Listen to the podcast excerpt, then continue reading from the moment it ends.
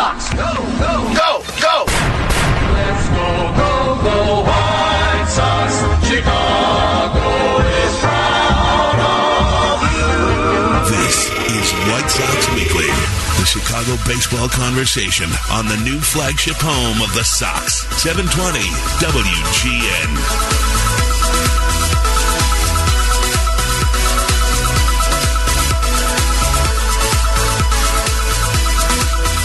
White Sox Weekly, 720 WGN. How you doing, everybody? Welcome to your Saturday night.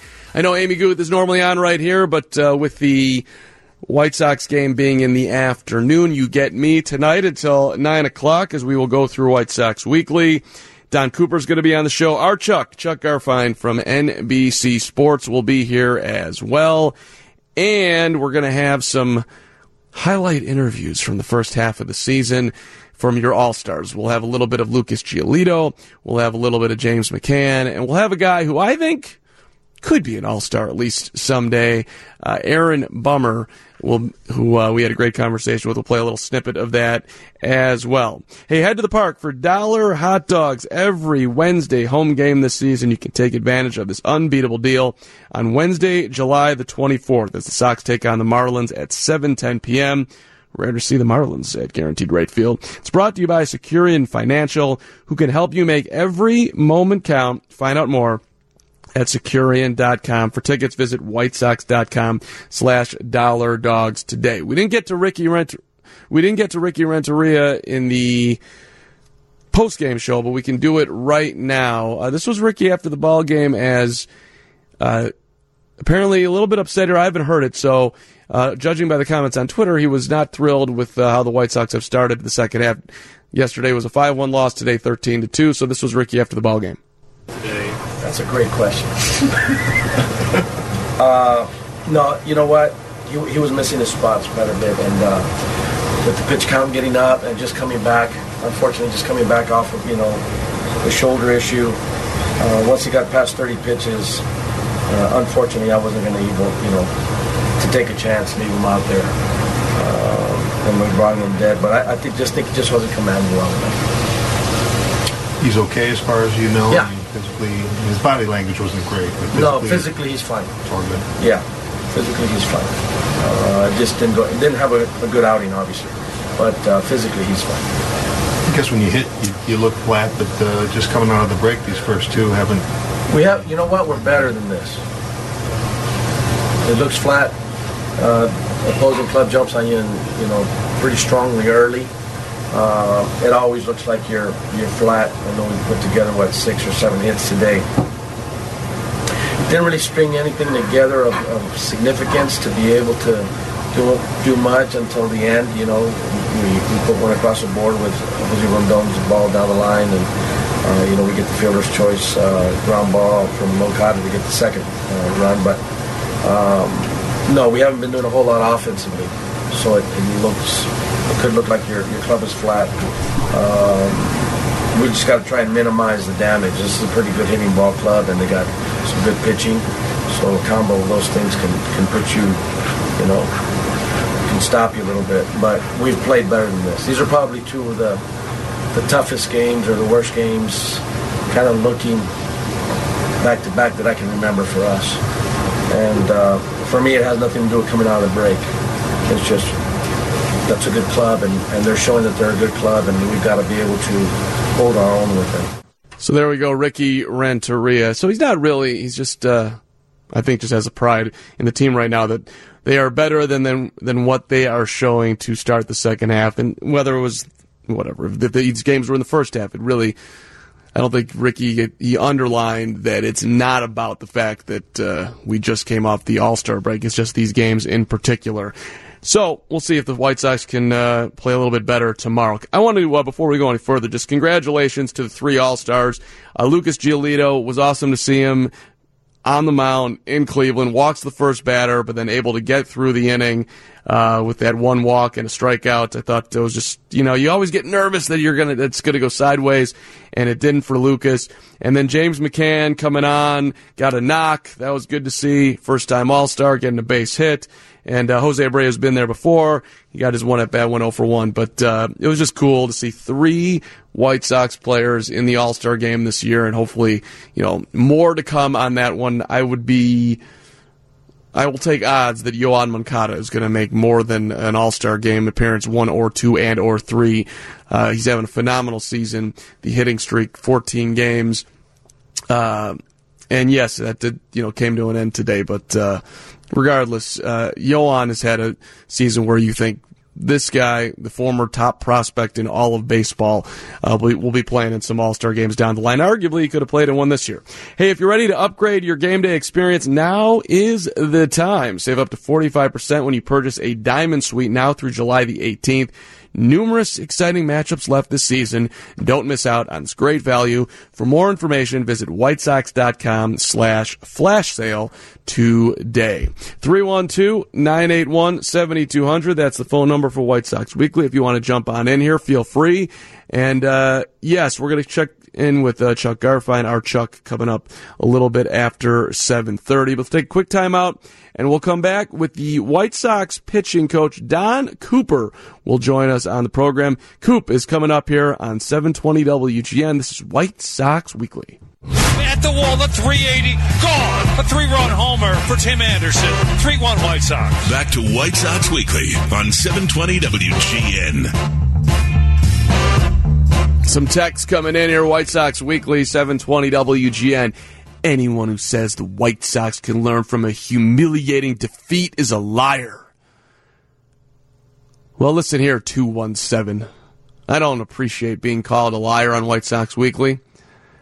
And you do learn when you get knocked down. It's not fun. It's not going to change the course of time, but there are some things that the White Sox can extract from today. How whatever whatever they're processing, and look, baseball is a long, long season. Everybody knows this. It's 162 games. You're not going to live and die on one game. But there were some. You can't tell me that Dylan Covey in his two thirds of an inning didn't learn something today. I'm sure he's taken something away from that game that he's thinking about tonight. I'm sure that Ross Detweiler coming out of the bullpen when he's not expected to be in there in the first inning is going home and thinking about how he could be better than what he did tonight. So, somebody, anytime you have any experience, even when it goes sideways, even when it goes as bad as it can possibly go, there is always a little bit of a, a nugget that you can take from it and, and, and use uh, for your benefit going forward. When your when your gaps are exposed to one seven, it is an opportunity to learn, make a move, and uh, be better in the future. So you got to you got to you got to look at it as a positive as best you can. That's my take. You can call me a liar again if you want to. Head to the park on Saturday, July the 27th, as the Sox take on the Twins at 6:10 p.m. It's Marvel Superhero Night. You should go out there for that, Curtis Koch. And the first 12,000 fans will take home a White Sox Spider-Man bobblehead. Get your tickets today at whitesox.com. Do you have a Spider-Man bobblehead? I don't, but I have the Han, or the Hawk Solo bobblehead that was given out a few years ago, so I, I might go for that. Am I correct in thinking that Marvel Superhero Night does somewhat connect to you? Am I right about that or no? Yes, I am. I'm a, I'm a Marvel guy. Yes. Yeah. Uh-huh. See, see, I, I know my I know my Marvel people when I see them. All right, let's bring in our guy, the White Sox pitching coach Don Cooper. Whenever I talk to Coop, it's always a fascinating conversation. He basically just wants to tell me like, look, look, look, Carman, you know, no, you do not know anything about baseball. Just listen to me, and I am going to teach you. And that's what I do, and that's why I love talking to Coop. So I uh, I spoke to Coop yesterday. I started out the conversation with him. Hey, Don Cooper, what uh, what were you most happy about in the first half? What were you most disappointed about? Uh, how are you looking at the start of the second half of the season? So, and of course, uh, Coop answered that and a whole lot more. This was Coop answering how he feels the first half went and what's coming forward. Well, geez, you know what? Listen, first of all, I I, I want to say we're two games under 500. Uh, you know, and we're in a rebuild. Let's make that clear. Um, we're fighting this scratching and clawing. We've got heart. We've got we've got we got heart, and we're getting more and more talent. You know, Eloy's up here, Moncada, Anderson, Giolito, Lopez, Fry, Bum. I mean, you know the names, and we're continuing our journey. And uh, you know, I'd lo- the the thing that's disappointing is you know we lost our starting shortstop, and we lost our opening day pitcher, starting pitcher in Rodon. But you know what? That's where the word I used a second ago, fight, comes in. We we got fight, we got heart. And when you're a part of something like that, you want to keep that going and, and, and continue that. So we, we've got an, a real challenge ahead of us in the second half, and we're looking forward to it. So if somebody told you, Coop, this time last year, or even at the end of last year, or maybe even like, say, mid May, that Lucas Giolito was going to pitch in the All Star game in Cleveland, would you have believed that? Uh, no, I, I, you know, being honest, no. But the guy, the, the son of a gun, uh, he learned an awful lot from last year, the ups and downs. Went home, changed his arm action a little bit, along with everything else he's learned. You know, in his, where he's at in the process, which is his second full year in the big leagues. You know, it takes a while to turn out to be a player, and he's made making that adjustment. But you know, with that being said, he's had an outstanding first half, and the challenge for him is to you know sprint across the finish line. That's that that'd be my hope.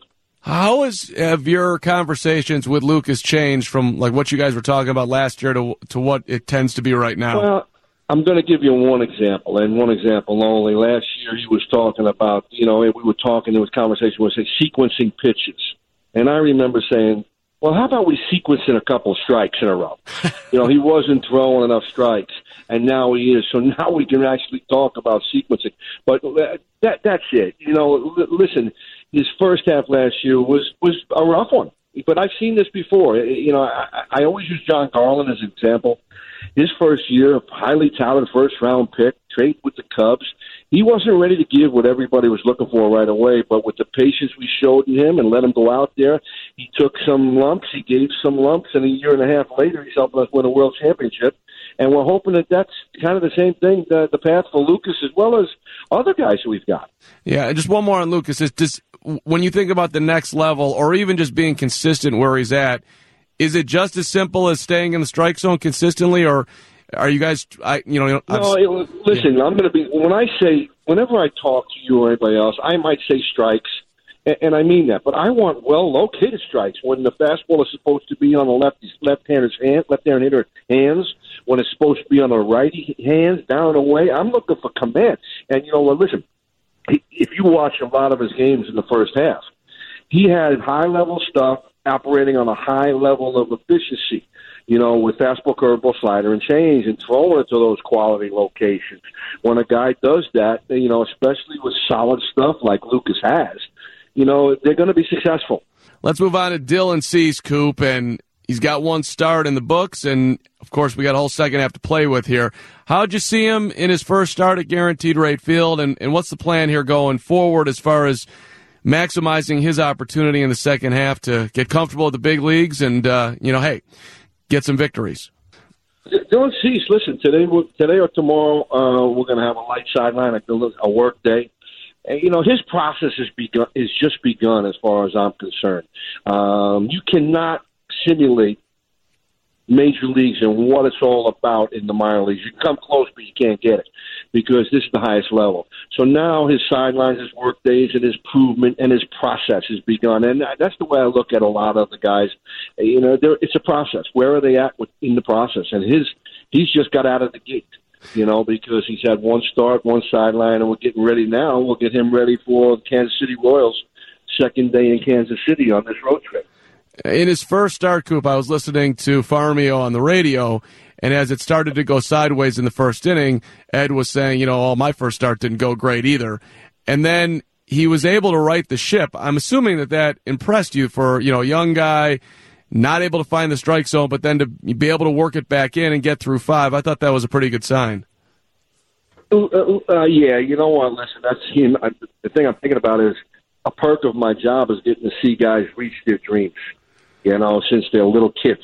Yeah. And so we did that. We got to see that with him as many as well as many many guys over the years. And not only did we see it, he got a win in his first outing. Uh, he made some nice adjustments as we went. We moved him a little bit on the rubber. You know, we eliminated some cut on his fastball that uh, was unwanted cut.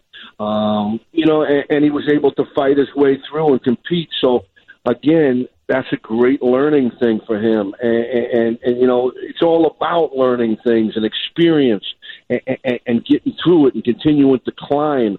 As I'm saying that, I'm thinking about the experience that Lucas just have with, with uh, competing in the All Star game, and you know, going out there, adrenaline flow. You know, he's he and he walked the first guy, but he righted the ship there. You know, so that's a growth thing for him, and uh, it's all about growth for each one of the guys, and that's what our goal is in the second half. You know, with everybody we've got on our team, position player and we're trying to make more strides forward in the rebuild and, and, and their experience, and that to, and put them in better positions to help us win come the future. A lot was made about Lucas talking to Dylan during that start.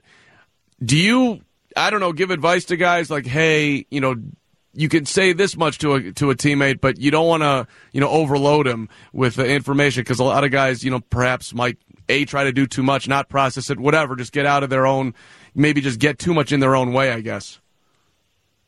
Well, listen, I, any help that Lucas might give is is great, but you know I kind of done this for 19 years, yeah. um, and so I've seen plenty of guys come through, and plenty of guys first starts, and uh, you want as little as possible. Go out and compete, see how good you can throw the ball where the catcher's setting up, and but there was an adjustment to be made, and uh, you know, and we and we made it in that game, you know. So, uh, you know, it, it's interesting uh, that topic though. Yeah, yeah, yeah. All right. Uh, to, to be to be talked about a little bit further, Coop. What what people are wondering about Reynaldo Lopez? Will he stay in the rotation? And Ricky has, has said that he's if, staying in the rota- He's staying in the rotation. Go ahead. Yeah. You know, you know. Listen, it's it, didn't you? I hope you're listening to what I've been saying. Last year, everybody wanted to run Lucas out of town, right? Yep. And now he's very, very good. You know, he's doing well. So that patience that we had in him paid off. So we're going to have that same patience with anybody. Um, you know, here's another here's another kicker I got for you because then I got to get in the car and go. This is my last statement. Okay. Roger Clemens, Randy Johnson, uh, and Nolan Ryan. They're Hall of Famers, right? Sure. In their first couple of years, they didn't have it. They didn't get it together, and, and they were Hall of Famers, and, and and and they gave them patience, and they became you know great players. So, if having patience with three guys that are, don't shouldn't everybody be afforded that that freaking patience? I've, just, I've been saying this for years, but people are, they ain't getting it. Yeah. You know, you got to go. You got to let them go out there and experience the stuff they're going to experience, the ups and downs. Learn and grow. You know? yeah. Uh, yeah. so you know, they- that's what I just told you. Right now, I got them in the rotation. I thought we, we we snipped off the end there, which was a, a, a classic ending. Do you have it there, Curtis? I want to. It's it's a fun way the way Coop says goodbye to me. Can I hear that? It's really enjoyable. I love talking to Coop. He just Hey, ba- Coop. See you later. Thank you. See you later, Carman. Enough with your questions about Reynaldo Lopez and Lucas Giolito at our rotation and and and Lucas talking to Dylan Cease as if he gave him some wisdom that Cooper and everybody else wasn't passing along.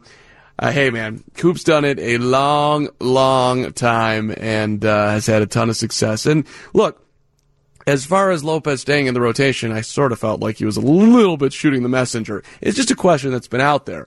And at some point, I, I get it. Listen, Jon Garland struggled. Long list of guys have had their struggles in the big leagues before they figured it out. But there is a point in time where, you know what, it isn't working out at the big league level. You do need to go down and work through things at AAA and then make your way on back here. I'm not saying that's going to happen to Reynaldo Lopez. I don't think it will. But it has happened to different guys. Carson Fulmer is a guy that I don't think anybody was necessarily predicting at the start of last season was going to be spending as much time in AAA as he has. That's the way it went for Carson Fulmer. Now, Reynaldo Lopez is a different level of talent. I get it. and hopefully he'll pitch well tomorrow. Hey, bring your family of four to a White Sox game for as low as $49. That's with a family four pack. You get four tickets, four hot dogs, four drinks, four chips. It's presented by Country Financial. Prepare for your financial future one simple step at a time at takesimplesteps.com. For tickets, visit whitesox.com slash four packs and enter that promo code value. News coming up in two minutes, and then we'll have Chuck Garfien from NBC Sports Chicago. That is next on White Sox Weekly, 720 WGN. See you later. White Sox Weekly, 720 WGN. This portion of White Sox Weekly sponsored by Mazda of Orland Park and ZoomZoomNation.com, where they're always trying to make your car shopping fun. Always fun to have our Chuck, Chuck Garfien, NBC Sports Chicago on White Sox Weekly. We haven't done this in a while, Chuck Garfien. Good to have you, sir. It is great to be on with you. How are you, Carman? I am. I am excellent. Uh, happy that today's ball game is over. I know you feel the same way. I was trying to watch your post game show as I was doing my post game show because you had Ozzie Guillen on there today, and he was talking about why it's impossible for the White Sox seemingly to win in Oakland. And I didn't get to hear it because I had to go back on the air. So can you uh, recap what Ozzie came up with on that one? Because uh, that's seven losses in a row, Chuck Garfien. Yeah, well, before I get to what Ozzie said, um, I mean, Ozzie has, has something to do with it as well. I mean, in 2005, obviously they win the World Series. They went to Oakland twice that season, and the White Sox lost two of three, both times. In 2006, in September, they're fighting for a, a division title. They're 22 games over 500. They go to Oakland and they get swept. So even in the good years, the White Sox have struggled in Oakland. And he had a, a story that he told where he was managing, and Timo Perez was Great name. in center. Can you hear me? Yeah, no, great name, Timo Perez. I love it. Go ahead. Oh yeah. Timo Perez was in center field. He caught the ball, threw to first base to try to double up whoever the base runner was. Paul Konerko was not at first base for some reason, and the ball ended up landing, or not landing, um, stopping in between Ozzie's legs in the dugout. So he took Oh no, we lost Chuck Garfien. Seems like he's in a little bit of a, a dry. and whacked Ozzie right back in the face. Okay, you cut out for like ten seconds there, Chuck. The ball landed right between Ozzie's legs. Go from there. All right. So the ball landed right in Ozzie's legs, or stopped at right between Ozzie's legs. He took the ball, threw it against, or went to throw it against the side of the dugout, but it hit the top of the dugout ceiling, and it went right back at Ozzie's face and whacked him in the side of the head. So there's Oakland for you White Sox fans. Well, see that that's just because the dugout configuration in a football stadium is now what you get at Guaranteed Rate Field, and that's just unfortunate. And Ozzie didn't deserve that type of treatment. Clearly. No, no, but I mean, listen, if you're a Sox fan, you you've experienced so many painful losses from, and I hate to bring this up, but I'm just kind of doing that to myself. I'm venting from a Kurt Suzuki walk-off home run. I remember that. uh, the A's decide to have a free ticket game where they give every ticket away for free, and it happens to come against the White Sox last year. I remember. And 40, 47,000 fans show up, and the White Sox get blown out. You have James Shields, actually before James Shields. Uh, this was last year, I think. The Sox led six to one after two innings. They blow the lead. They tie it up. They go into 14 innings. They have to bring James Shields out of the bullpen, and he coughs up a, a run, and they lose that one. I mean, just there's just so many crazy losses in Oakland over the years. This like goes back to my childhood. It's just it's it's, it's so rough. I, I hate whenever they play in Oakland because I I'm bracing for the worst. It's. I love that your childhood is being brought in here, Chuck. That's awesome. And uh, James Shields actually got credit. uh, Thinking back to that last year, where you know what, I'm willing to take the ball. You need me here. It impacted the rotation at the time. Memories, Chuck Garfien. Uh, hey, I want to congratulate you on your your White Sox Talk podcast, which is uh, you know you guys have been doing a phenomenal job for a long time on it. And I just thought it was such a cool idea to do the 25th anniversary of Michael Jordan's quest to play baseball for the White Sox, and you you sat with Ozzie, who apparently played a game of two on one against him with Joey Cora, and I know you want people to check out the podcast, so everybody don't give it all up here. Uh, Frank Thomas is on there. You had the Barons broadcaster Curt Bloom, so just an awesome. I haven't listened to it yet. I'm just looking at uh, what you guys have on the show in your little post here. So I'm excited, Chuck Garfien, to hear about. It. Did you learn anything that you didn't know that you could underline for us? I mean, well, the Ozzie Guillen Joey Cora two on one against Michael while he was uh, preparing to play baseball that winter is, is epic. You got to hear that one. I knew a little bit about it, but Ozzie goes into great detail about it. Um, and I, and you know, uh, Darrin Jackson played outfield Yeah. with Michael, and he goes into the game where the White Sox played the Cubs at Wrigley Field. This was in April. This was when the there was no interleague play, so the only way for the White Sox and Cubs to play an exhibition game, and it was only one, was to find a mutual off day, and it was like the first or second week in April.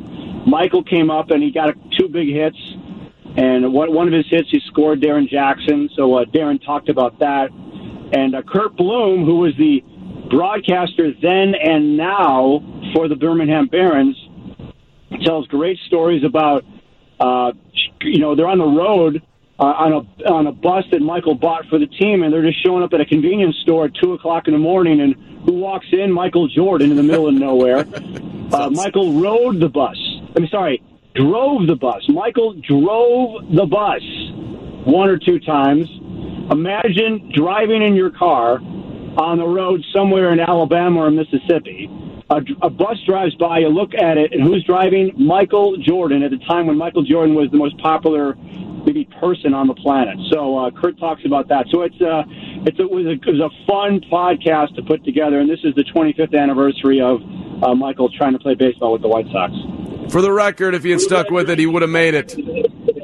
That's my opinion. And we talk, yeah. And I asked Ozzie, Frank Thomas, uh, everyone on it. I think I asked uh, um, Darrin Jackson. Oh, and Bill Melton has a part of this as well. Bill Melton taught Jordan, or tried to teach Jordan, how to hit. That was his first teacher, Wow. Bill Melton. So uh, he's on there too. Hit 267 in the fall league. 30, 30 stolen bases, 50 RBIs a double A. Hadn't played for 15 years. Give him credit. All right. Hey, Ch- Chuck Garfien, NBC Sports Chicago with us here on White Sox Weekly. Uh, I saw a tweet today from, uh, I think it was, I think it was Daryl Van Schouwen. Regardless, uh, the tweet is this, Chuck Garfien, The White Sox home attendance is up 4,040 from last year to this year, uh, which is the highest in the American League as far as an increase. And uh, the Phillies, with Bryce Harper, have the biggest increase in baseball at a little over 8,600. Uh, my point is this, and you're in the thick of this and have been for a long, long time. To me, it seems like White Sox fans are happier right now than they have been in at least a decade. Does it feel like that to you? Yeah, I mean, let's put it in perspective. First off, with the attendance, I mean, it was really it's been low. Our TV ratings are you know through the roof compared to where they've been. Um, so I think what's going on is there's an excitement that White Sox fans haven't felt. I would, yeah, probably say since 2008. Now there have been exciting times um, bef- between then, like when they they went all in that one winter where they signed, re-signed AJ, and they got Adam Dunn, and there was excitement. Yep. The, there was the off season of 2014 when they got Melky Cabrera, David Robertson, Jeff Samardzija, you know, Adam LaRoche. Obviously, these these didn't pan out, but there was excitement. But this is something that is more sustainable and more real, you know. And so I think I know that Sox fans are fired up about it. You can see it on people's faces and how they talk and how they walk. They're just proud of where this is going. Now, when they, you know, lose tough games in Oakland, it's you know you, you don't really feel that way, but uh, you, the arrow is pointing up with this this franchise. It is happening, and so I think that's why people are getting excited, and it's only going to increase year after year because I'm so excited about what's here and what is coming. Well, speaking of what is coming, Luis Robert got another hit tonight, uh, and he's just crushing AAA after crushing Double A after crushing high Single A. No one thinks he's going to be up here this year. Are, are you holding it that they may do perhaps an Eloy type of deal with Luis, uh, you know, in the offseason, or do you see him up here next May, or would you like to spring some some cheer here and say, you know what, I think he might actually be a September call up? You know, this is uh, you know a decision that is uh, not for me to say because I don't know what they're thinking internally. But there are two. There's many sides to this and many different ways to look at it. Is Luis could Luis Robert come to majors and be the best center fielder with the White Sox right now immediately? Absolutely. He would be. He would be their best center fielder, and he could possibly be great from the beginning. Or he could struggle. I mean, one of the two things, but he would already be better than what they have right now. Right. So there's that. Um, there is the potential service time thing, and I believe it's the same thing as Eloy Jimenez. You know, he, he signed an international contract uh, or a contract as international signee, and that was the same thing basically that uh, Jimenez signed. So he might be. Under, I think he's under the same parameters. But then you got to also consider this: like, if you really want to start winning in 2020, you have to weigh the pros and cons of maybe having. Is it worth having Luis Robert here in September or August or whenever you feel like he's ready, if he is? And does that outweigh the additional year you would potentially get with Luis Robert in, say, seven years? And one thing that I always look at with the White Sox is, you know, they've now it's, it takes two people, two sides to this. Two teams or two sides have to tango with this. I'm not getting the right metaphor here, but you know what I'm talking about. Um, it takes two to tango. There we go. We got you. You're good. Uh, yeah. You know, when the White Sox really like one of their players, they try to lock them up to a long term extension before they even get to free agency. So, I mean, who's to say that the Sox call up Robert in September and they may roll the dice in three years and say, you know what, we're going to lock you up so we don't even reach that, you know, seventh year they were holding out for, and we've locked you up already to a, a team friendly contract. He might be willing to do that. And, you know, th- there's a window there. And, you know, there, I think there's something to consider about having him up here in September. It's not just, oh, it's just September. If you really want to win next year, Luis Robert can take something from being in the majors for a month or whatever it is if he's ready. So, I, is it a slam dunk that he's not going to be here this year? I mean, I would probably say if you're a Sox fan, don't bet on it. But you know, if you really want to win next year, starting next year, you know, I think there's something to be said about having him up early just in case. Chuck Garfien making a good argument here.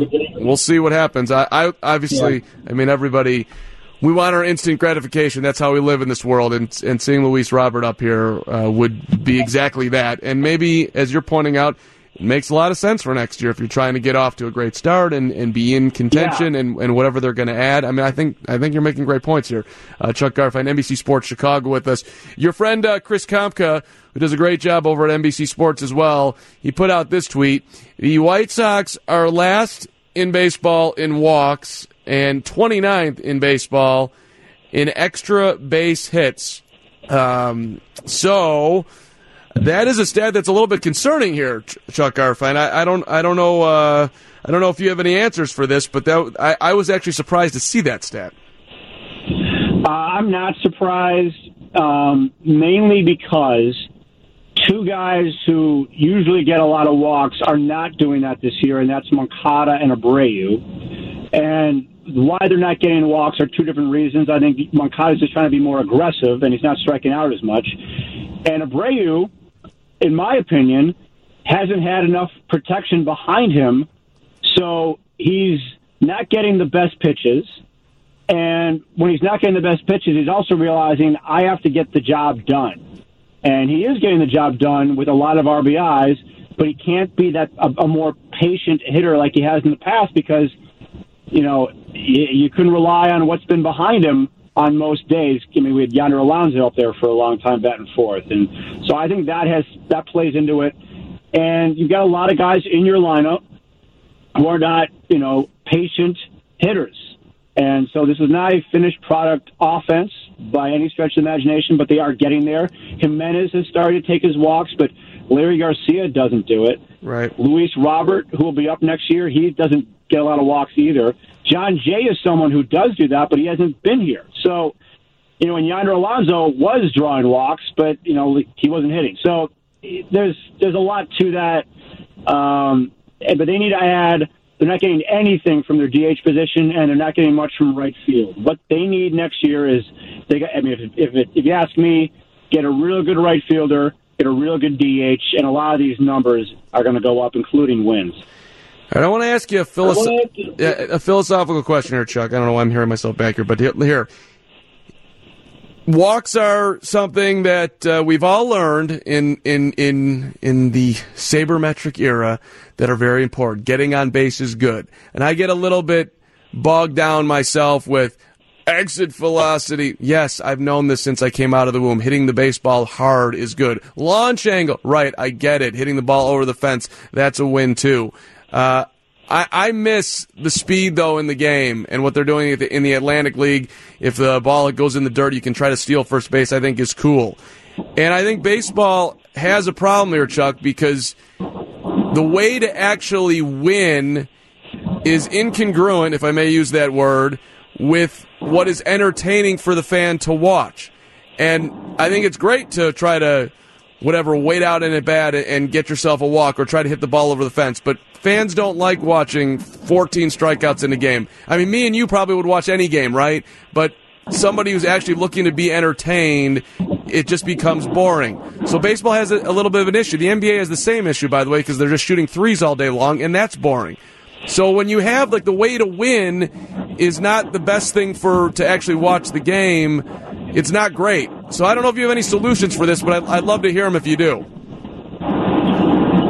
Well, first off, you can't tell a player, "Hey, don't work the count because fans aren't going to like it, and you're it's boring." Right. Um, this is just this is just ingrained in the minds of the front offices and in the players because they want to have an, a position on the uh, on a roster.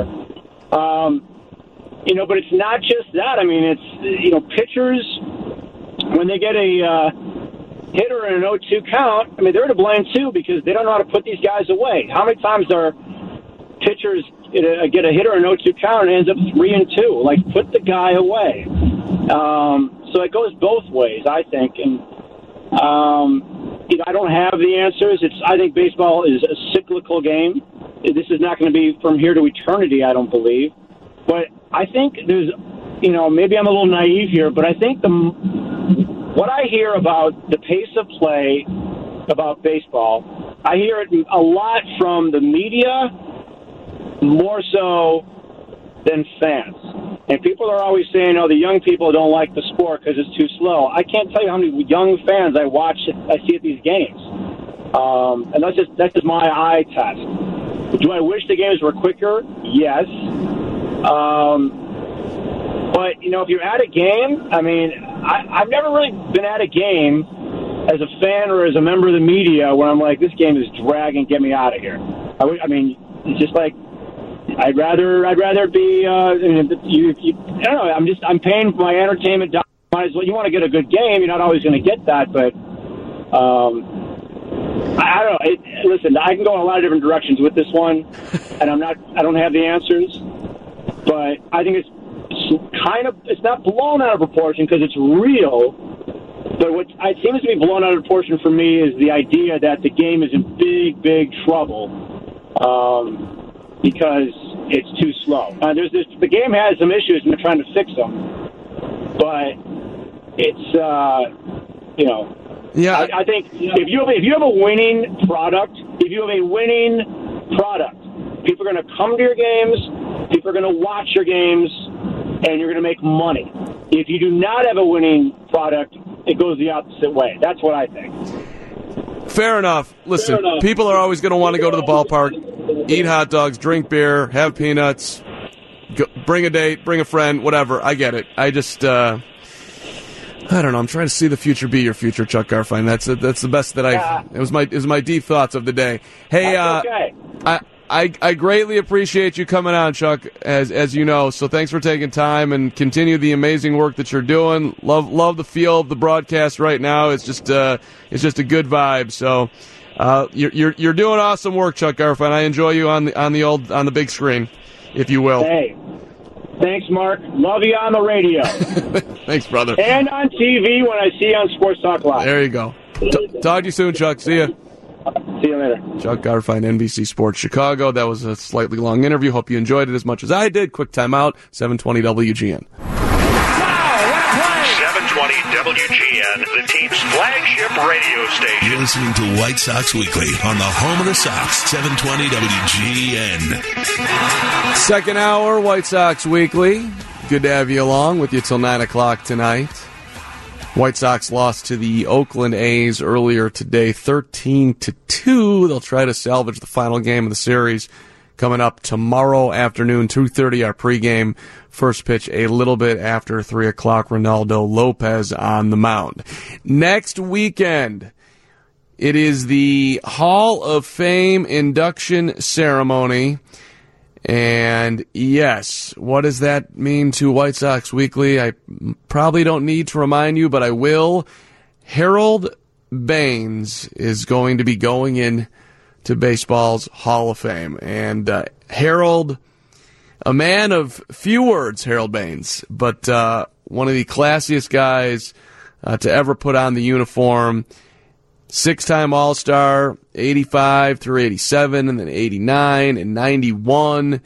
And then even 1999, at 40 years old, uh, Harold Baines made the All Star game. Think about that. 40 years old. He started out the season that year with the Orioles, uh, and he had 322 with Baltimore that year. With uh, how many home runs did Harold have in 99? 25 bombs in 99. That's, that's impressive. Uh, but of course, started his career with the White Sox all the way back in 1980. Uh, came up as a 21 year old rookie and then was with the Sox all the way through the 89 year before heading off to the Rangers and then Oakland and then Baltimore and then back with the White Sox in 96. Um, a year where he knocked out 22 homers, 95 RBIs, 37 years old, still doing it. And of course, Harold's number three. Uh, retired and deservedly so. He's also in the Orioles Hall of Fame. He won a Silver Slugger in '89 and a World Series with the White Sox as a coach back in 2005. And Harold's just a guy that I think everybody loves, so I wanted to give him a little love here as we started our 8 o'clock hour. You can join us as the Sox take on the Oakland Athletics on Saturday, August the 10th. That's the day before my birthday. At 6.10 p.m., the first 20,000 fans will get a Eloy Jimenez first MLB home run bobblehead that's presented by Guaranteed Rate, your trusted teammate throughout the mortgage process. Get started today at rate.com. To purchase tickets, visit whitesox.com. All right, let's uh, bring in our guy, James McCann, who we talked to uh, midway through the first half of the season. James, of course, an all star and getting a knock in Cleveland, and nobody thought that James McCann, after hitting 220 with the Tigers last year, was going to come over here and have as big of an impact as he's had. So we start out the conversation with James as to uh, what he knew about the White Sox uh, coming over playing against him for so many years up in Detroit.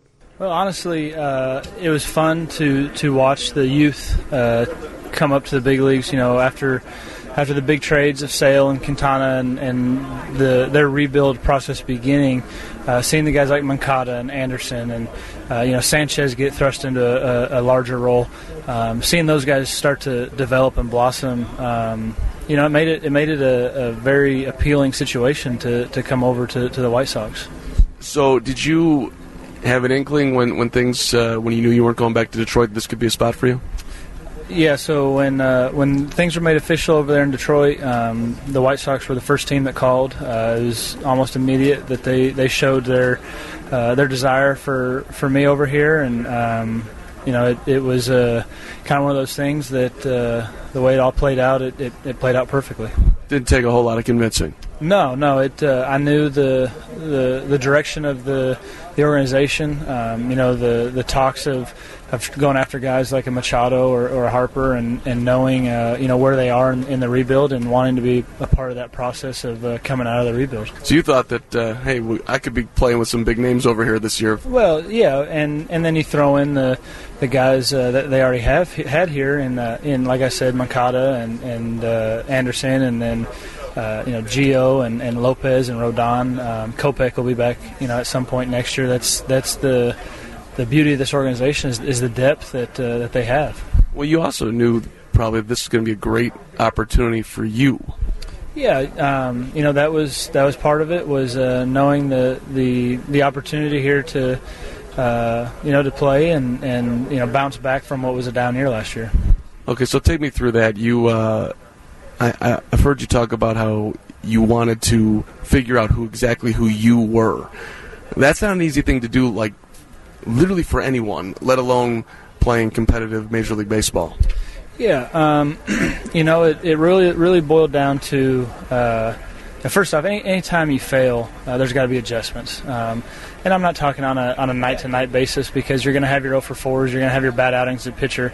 But uh, when you fail over the course of, of, of a season um, and have a down year, there, there, has to be an adjustment. There has to be something that uh, that, that, you change. And for me, uh, I found myself last year constantly trying to do different things, trying to uh, be someone that I wasn't, um, you know, and, and, just in that, that constant search. Uh, so for me, it was okay. Who am I? Who, who what, what kind of hitter am I? Um, and be content with that. Don't don't try and be more than, than what you are. Um, and and that's that's kind of where I'm at now.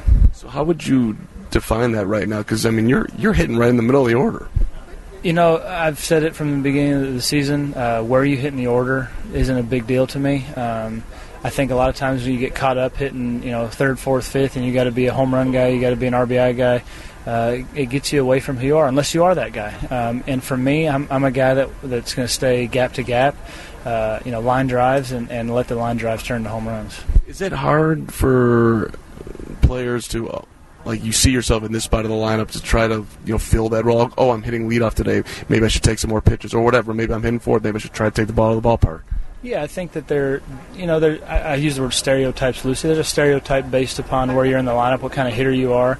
Um, but that's not that's not the case. Uh, and like I've said, you know, since I was in high school and college, um, once you get into the third, fourth inning, there is no more one, two, three, four. It's all about how it lines up based on you know, who's leading off that inning. So at any point in time, you can be a leadoff guy, or you can be, you know, the guy hitting third or fourth inning with guys in scoring position. So what what do you give the the most credit to, I guess, for the success you've had so far this year? Honestly, uh, it's it's just been staying within myself, uh, I'm not trying to do too much, and uh, not allowing one bad at bat to snowball into the next, and, and then into the third, fourth at bat, um, and and taking taking what's given to me, not trying to turn something into more that when it's not there. So that sounds like maturity. Yeah, I, th- I, think maturity is definitely a word, um, and and just an understanding, understanding uh, of of who I am as a player, uh, understanding what the opposing team is trying to do to me, and understand the situation in the game. Do I need to take a pitch here, or is this a good time to to, to ambush and, and hit a first pitch? Um, it's just a, a, total understanding of of what my particular game plan is for each at bat. So you think the game as a catcher, the entire game? What, what should we throw here? What is this guy like? Well, how do you react to this pitch?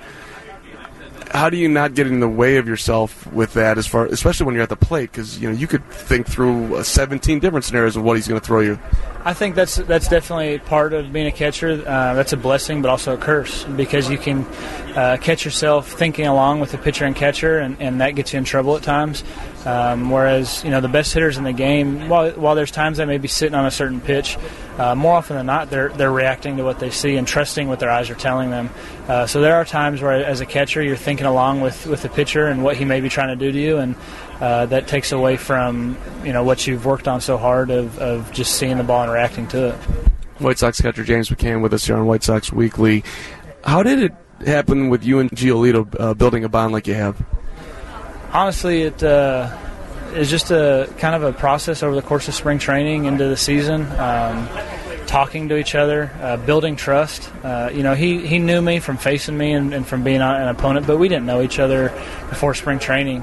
Uh, and so the way that you really go about it to start is, um, you know, you work with uh, you work with, with a guy to build that level of trust, and and and then they when they do trust you, you you can kind of move on from there, and, and that's kind of where we were. Uh, we had built the trust up. I helped him understand what opponents see off of him, and then uh, next thing you know, we're into season, and you get the in-game experience, and there's a lot of trust that gets built up up from there. I want to go back to uh, Lucas in a second, but what what do you think of Yolmer Sanchez?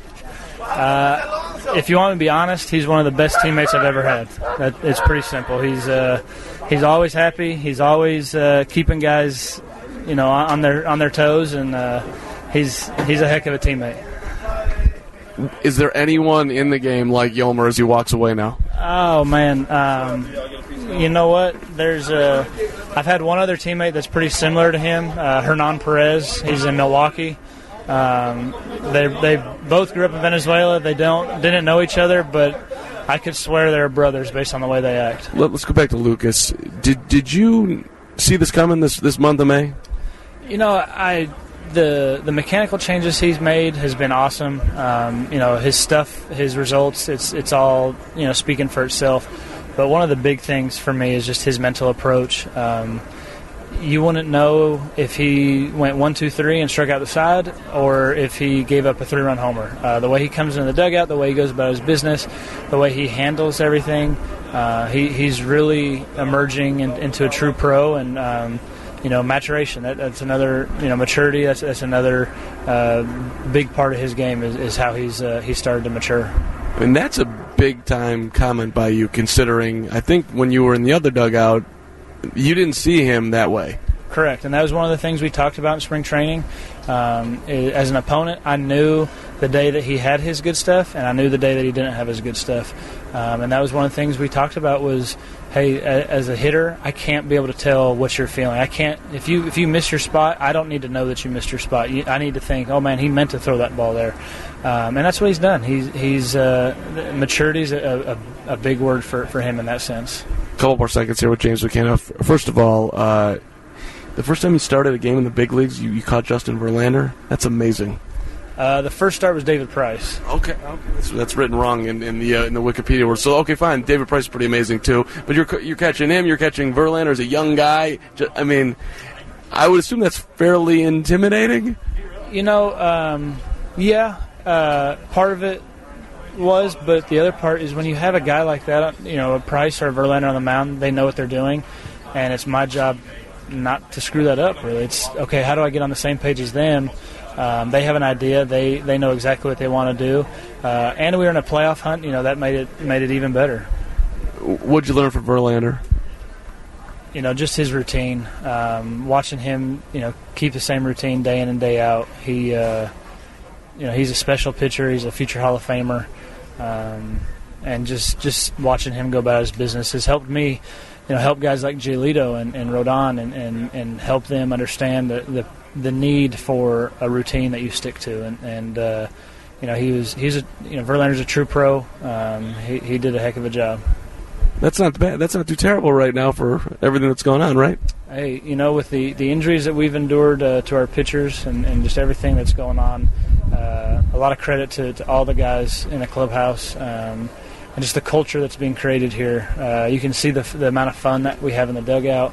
Um, you don't always see the fun that we have in the clubhouse, but it's it's a great group of guys, uh, great team chemistry, and the culture that, that's being built here uh, is, is, something special for years to come. Well, you've been a huge addition, man. Thanks for taking time. Congrats on the success, and uh, keep it rolling. Absolutely. Thanks for having me.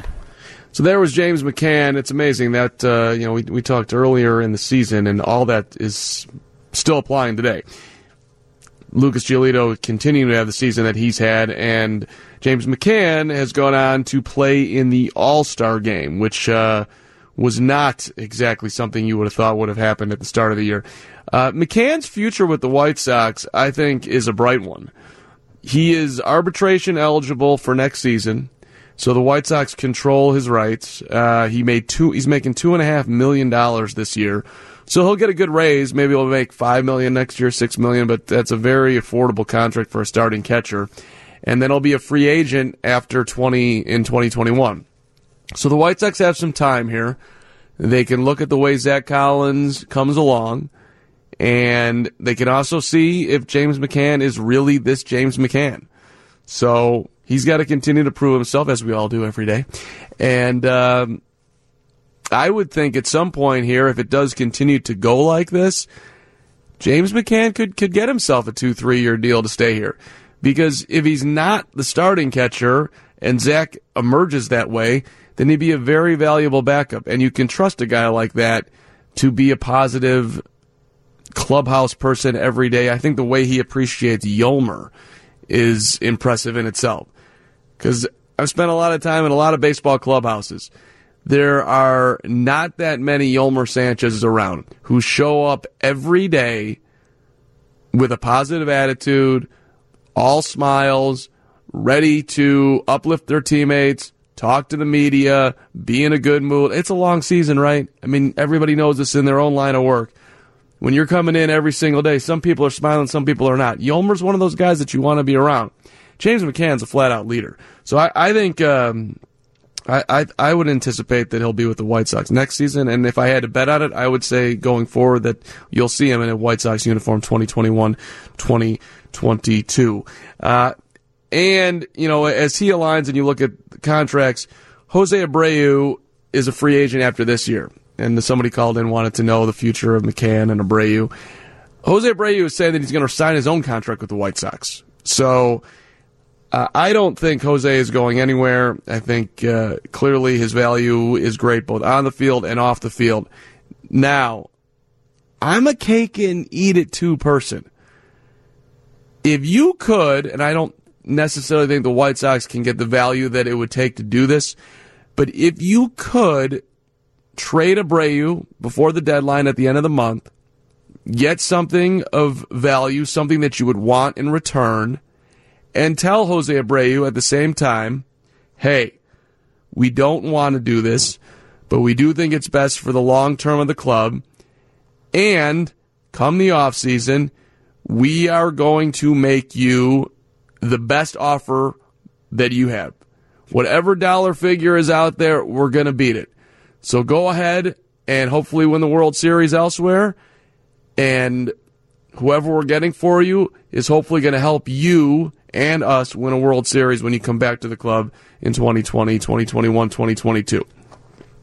Uh, that that's that, that that's a win-win in my mind. But I, I don't think that the White Sox will do that. But we'll see.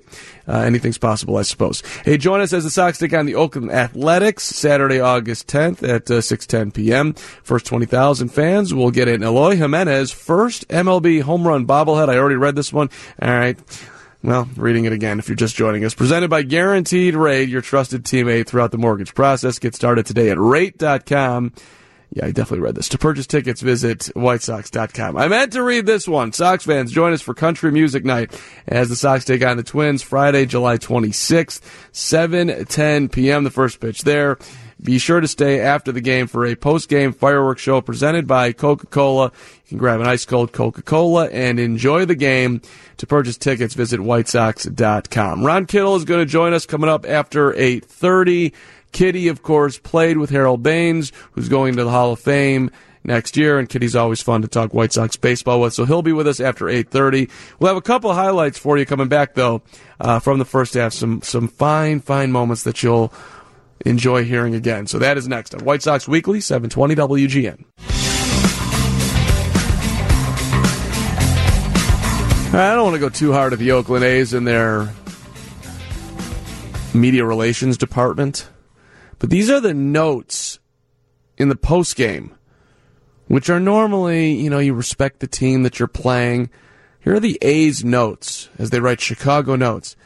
Dylan Covey lasted just two thirds of an inning after allowing six earned runs. His outing was the shortest by a White Sox pitcher since September 21st, 2017, when Carson Fulmer left, left after a third of an inning due to a blister. Last time a White Sox pitcher went two thirds of an inning or less without an injury was April 18th, 2016, Carlos Rodon. Now that's just a lot of effort to figure these things out and just to stick the knife in, right? Next one. Zach Collins snapped an over 23 streak since homering in his first major league at bat. That's kind of nice, but then they add on. White Sox pitchers own a six and a half ERA, 26 earned runs in 36 innings when he is catching. You're breaking down when Collins has been behind the plate and giving out the ERA of the pitchers. It's a lot of effort there, Oakland. Feel like you should have something else to do. Yoan Moncada, note 3, 0 for 4. Snapped his career high 14 game hitting streak. He was batting 404, 23 for 57 during the streak. But we stopped it today. We're the Oakland A's. And the last one is kind of nice. Jon Jay, 2 for 4 has now reached base safely in 11 of his first 12 games with the Chicago White Sox. Thank you, Oakland. All right, I slightly lied to you. We'll do the first half in review coming up after Ron Kittle. But Kitty is next after quick check of news in two minutes on 720 WGN. Out. Whoa, rooftop shot for Kittle into this wind on a cold night, and the game is tied. You gotta be kidding. That's awesome. A little hawk, a little roof shot, a little Ron Kittle. White Sox Weekly, 720 WGN. Kitty! Thanks What's for thanks for answering the phone on a Saturday night, sir. I appreciate you. Thanks for coming on. My pleasure. So I, I wanted to, to call you because uh, your guy Harold Baines is going to the Hall of Fame next weekend, Kitty. And uh, you know you were a Rookie of the Year in 1983. Harold was a huge part of that club that, of course, won 99 games, went to the playoffs, should have been the Orioles, didn't. But uh, your your thoughts on, on Harold getting in? Somebody something that you know we didn't think was going to happen, uh, but it did, and, and now one of the class acts in, in White Sox history is going into the Hall of Fame. You know, I've, I've been with Harold in the minor league since 1979, so I pretty much know, know him as good as anybody there is, and uh, I couldn't be more happier for him. I think I'm more happier than he is, to tell you the truth. And uh, he's a very humble, quiet individual, uh, well deserving of that award, also. So, you're, what was what made Harold so tough at the plate? I mean, he could he could take the ball out of the ballpark. He could go the other way. He had uh, it- you know he had the leg kick that was unorthodox but worked for him. Like what would what would you say that made him so good? Well, you know, he was a clutch player. I mean, when they had uh, game-winning RBIs, when they started uh, tabulating that, he he led the league. I think a couple of years in it. Uh, I was kind of mad because you know he'd get two RBIs right in the first inning, and uh, I'd get a couple RBIs, and we'd win by one. So the winning RBI went to him. But uh, you know, he was clutch. He was quiet. Uh, he handled pressure pretty doggone good. Uh, very, you know, he's quiet. I'm loud. You know, I, I, I, voice my opinion. Uh, Harold just did his job day in and day out, and uh, probably one of the best clutch hitters there were in baseball. Period. I think George Brett might have be just a little bit above him, uh, but I'd still take Harold any any day of the week. So Harold was the same with his teammates as he was with the media. I mean, it, you know, you wa- you weren't going to go up to Harold Baines and get uh, you know three paragraphs if you were a, a reporter covering the team. But you're saying that in the clubhouse for the game, same way. Absolutely, he just did his job. You know, he was prepared himself. Uh, you know, when he was number one draft choice, we were in the minor leagues together, and uh, they worked him hard. He worked hard, never complained about anything. Uh, uh, just did his job day in and day out. And I saw him progressively get better. I mean, I remember at first they'd hit him fly balls and he couldn't catch it, let alone see it. It hit him in the shoulder. Uh, but they obviously the scouting department they knew what he had into him, and uh, the, the guy could hit. He could just flat out hit, and uh, love him to death like a brother. Ron Kittle with us here on, on White Sox Weekly, 720 WGN. All right, so y- you mentioned game winning RBIs. You know, according to the seam heads nowadays, Kitty, th- that stat does not matter. Batting average doesn't matter. They figured out this thing called launch angle. I think you might have figured that out a ways back. You can't put the ball on the roof without a launch angle, right? Uh, how how do you watching the game now and I guess the way it's changed where everyone's trying to take the ball out of the ballpark and there's you know you weren't exactly the guy that was going to steal a ton of bases but that part of the game is gone and we got all the shifting uh, does it do you like it does it bother you do you think baseball needs to get in there and, and perhaps create some rules that might bring it back to the way the game was played when you were out there Well, it's still played the same way. You know, there's a winner and a loser, but uh, you know they got a stat for everything: how many times you tie your shoe, how many foul balls you hit. Uh, it, it- it's just a different complexion of the ball game. I know when Harold and I started together, uh, you, you had to go out. There. We had a, we had a great team. Nowadays, each team probably has one or two top players. Uh, after this, I don't think there's too many people are going to go into the Hall of Fame with all these abbreviated stats of hitting home runs and striking out 400 times a year.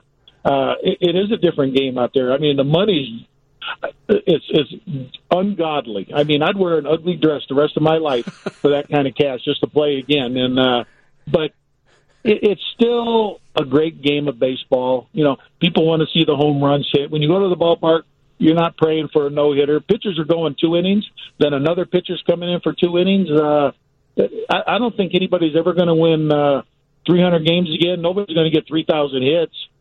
I, I just see the game just uh, playing off on the home runs and uh, the, the social media part of the game. See, I, I get that it takes three singles put together to score a run versus one big shot to take the ball to the ballpark.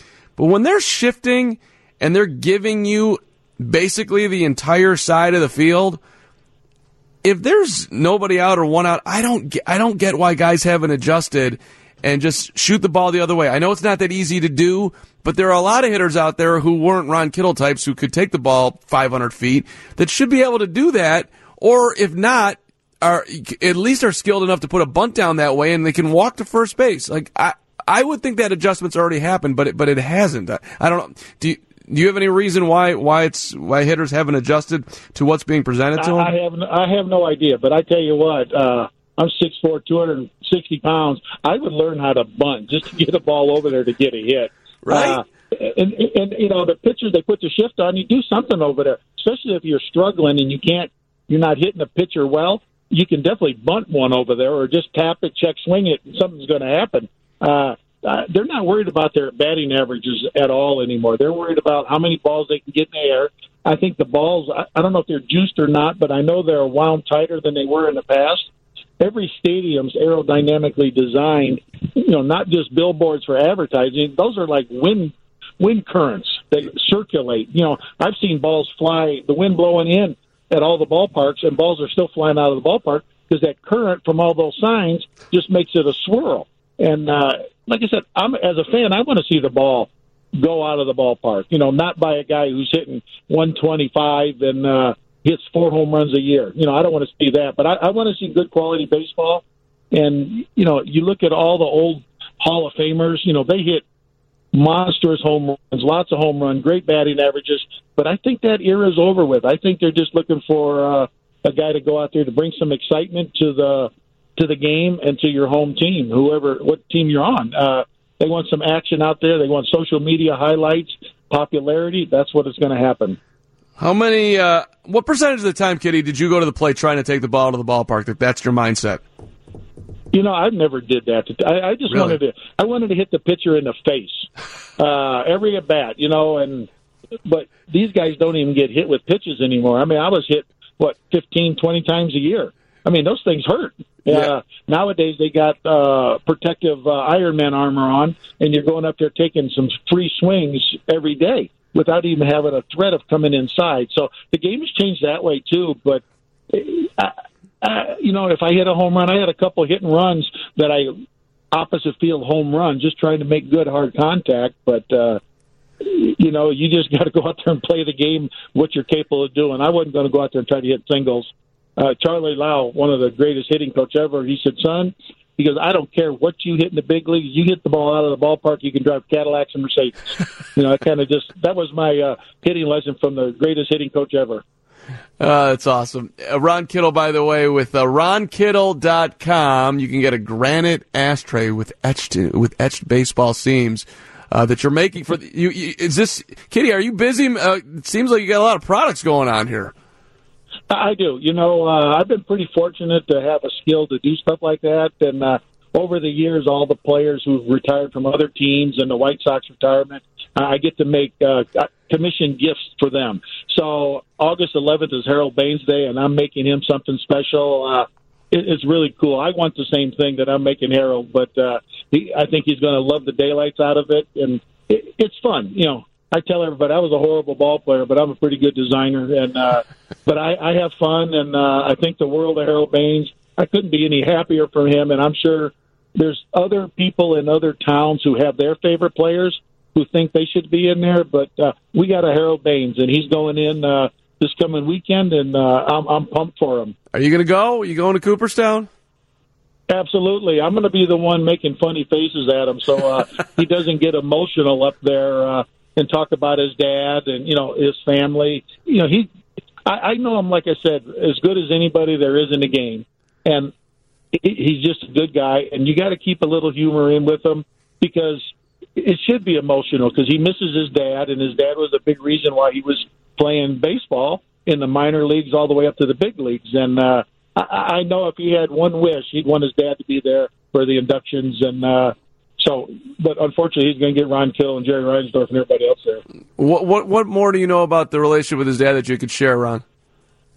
Well, it was just a big part of his life. He's the one that taught him how to play baseball. And uh, what Harold told me in the past that his dad loved baseball and had an opportunity to play some, you know, co- not college baseball, you know, summer league and tryouts, but you know, he was busy raising a family, and that probably happens to so many people over the years uh, that you just try to wish your skill sets onto your son.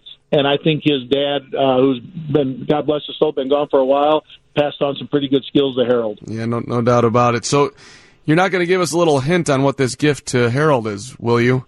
No, no, nobody knows what's going on. Matter of fact, I don't even really know what is going on until I put it together. But uh, it, it's going to be pretty doggone cool. And uh, and I, I kind of told him I'm making him something, and he's trying to, you know, give me hints. And I said, no, I ain't telling you, not until you see it. And uh, he's excited. He knows I make some pretty cool stuff, and uh, he's going to love it. Ron Kittle with us here on White Sox Weekly for a couple more moments. RonKittle.com if you want to check out some of his stuff. Uh, you got the, the, the granite ashtray that I mentioned. You've got the, let's see, we got the hand turned laminated kiln dried ash bat situation going on. You got a lot of stuff here, Kitty. What, what, if somebody's going to the site right now, what, what do you recommend number one? Well, I can make anything. There's nothing I can't make. Honestly, I just you know I've made. Uh, Jim told me the eight foot bat. I've made six foot bats. Uh, I've built stair uh, stairwells for people's homes, uh, humidors. I make the benches, and I've been doing that for over thirty years. And I just kind of do that for fun. It's a hobby. Uh, I like when people say it's too expensive, and then I go, "Don't buy it because I don't need to work at it." uh, it's just fun, uh, and I like doing it, and I'm proud of it. And it's it's more pieces of art but you know anything to do with cigars or baseball or designs or American flags made out of baseballs. I mean, I'm I'm the only one making it. There's nothing that I make that nobody else does. It's all it's all individual items. And by the way, you Cub fans out here on Ron Kittle's site, Cubs red cigar ashtray inserts. I mean, we it's not just not all White Sox here. Well, you'll you'll go north side if if, if need be. Correct. I'll take anybody's money to tell you the truth. I mean, uh, I'm I'm no I'm no fool. I'm come from Gary, Indiana. Anything that I can make and sell, uh, and I take that money when selling these items and I create new items. So it's not like I'm sitting there going out there to buy uh, candy with this stuff. It, it turns into new tools and better tools and uh, better products. And I- like I said, I have a fun time doing it, and uh, and it's pretty cool. And I, when people get it, I'm pretty proud and honored that they can do that. That's it's awesome. All right, before you go, Kitty, let's talk about the ball club real quick here. Uh, what, do- what do you think of Eloy? Watching him up there, does he remind you of anyone? What would you say? Uh, you know what? He's out there in the same position I played. Uh, he's got a lot of talent. Uh, he's going to mature. He's going to get better. I like uh, Yoan Moncada, who's had a struggling year last year, but he played. This year he's over 300. Uh, I, I, there's some great future for the White Sox team. You got some fun players. Uh, Yolmer Sanchez is one of my favorite players. He's probably one of the smartest guys on the team, baseball wise. Uh, he's energetic. I, I like that. Uh, and they're all gamers. And they Ricky Renteria makes them hustle, and they all hustle. And if they don't hustle, they're out of the game. So I really like that even better. It's it's interesting that you brought up Yolmer. I was talking about him earlier on the show, and you know I've been covering baseball, other sports for a long time now. Yolmer's a guy that does not exist in every clubhouse. Somebody who comes in happy to be there, willing to do anything to lift up the ball club and you know, he can play all across the diamond. He can play second, can play third. You could in a pinch you could put him at short. Those guys they, they have a lot of value in that clubhouse, do they not? Oh, absolutely. And, you know, he's one of those players right now. He can probably play 10, 15 years in the big leagues as a utility player because he can cover anywhere. I mean, you can throw him at first, and I'm sure Yeah. I told him when he came up to the big leagues, grab a catcher's glove, learn how to catch, because there might be a situation where you might need him switch hitting in a catcher's posi- position, maybe not the whole game, but for one out or two outs or something like that, get him in the game. Uh, very versatile, and I would pick somebody like that on my team because he can play anywhere. and today's game was a d- disaster, but there was some gr- there was some Yolmer moments. One where he covered uh, first on a double play that was a very heady play coming over from second to be there. Normally the pitcher's there, and Yolmer was there to, to take the throw. It was a nice job. Kitty, you're awesome. Enjoy going to Cooperstown, and uh, you know the tribute for Harold's going to be great. Looking forward to the speech. I hope he. I hope it's a loquacious Harold. Is he gonna Is he gonna write this thing out? What, what will Harold do?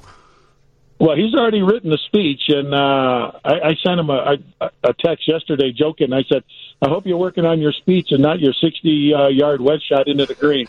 you know, and because he likes golf, and uh, like I said, I, I know him better than my own brothers. So you know, and I've been with him for almost 40 years. So I, I, I can validate that. I know what he is. Uh, I know his personality, and I'm, I'm proud of anything. I mean, he, he's a remarkable guy.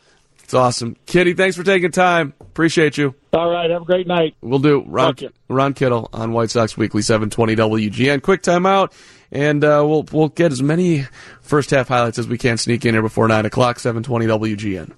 It's great to be back with WGN. It's White Sox Weekly on the official radio station of the Chicago White Sox. 720 WGN.